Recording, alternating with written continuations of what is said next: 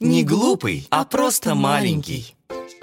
Девочка Лена каждый день приносила молочка Снежкиной семейке на чердачок. Папа-кот и мама-кошка хорошо знали девочку Лену и не боялись отпускать Снежку с ней играть. Любознательной Снежке все было интересно, и она все время спрашивала у девочки Лены: почему в холодильнике холодно? Почему наступает ночь? А почему небо голубое?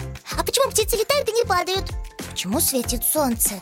А почему снег белый? А почему урчит в животе? А зачем животным хвост? А сколько в городе машин? А какое дерево самое-самое? А из чего делают молоко и сосиски? Но получалось у Снежки только мяу, мяу, мяу. «Глупенькая», — сказала девочка Лена, «ты, наверное, хочешь кушать?» Как раз бабушка напекла блинов, и запах был такой вкусный, что пальчики оближешь. «Ребятки-зверятки», — позвала бабушка, «идите кушать блины с вареньем».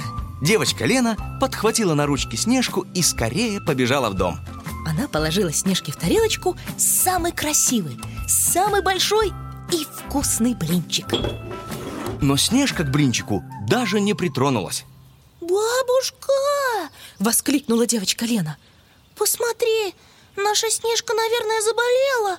Она не хочет кушать вкусный блинчик с вареньем». «Глупенькая!» — засмеялась бабушка. Котики не едят блинчики с вареньем.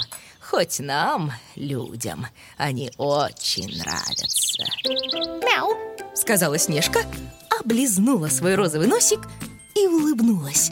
Она была не только любознательной, но и сообразительной кошечкой. Если кто-то чего-то не понимает, подумала Снежка, это не значит, что он глупый. Он просто еще маленький и не знает всего. Она сладко потянулась и чихнула. «Будь здорова!» В один голос сказали бабушка с Леной. «Мяу!»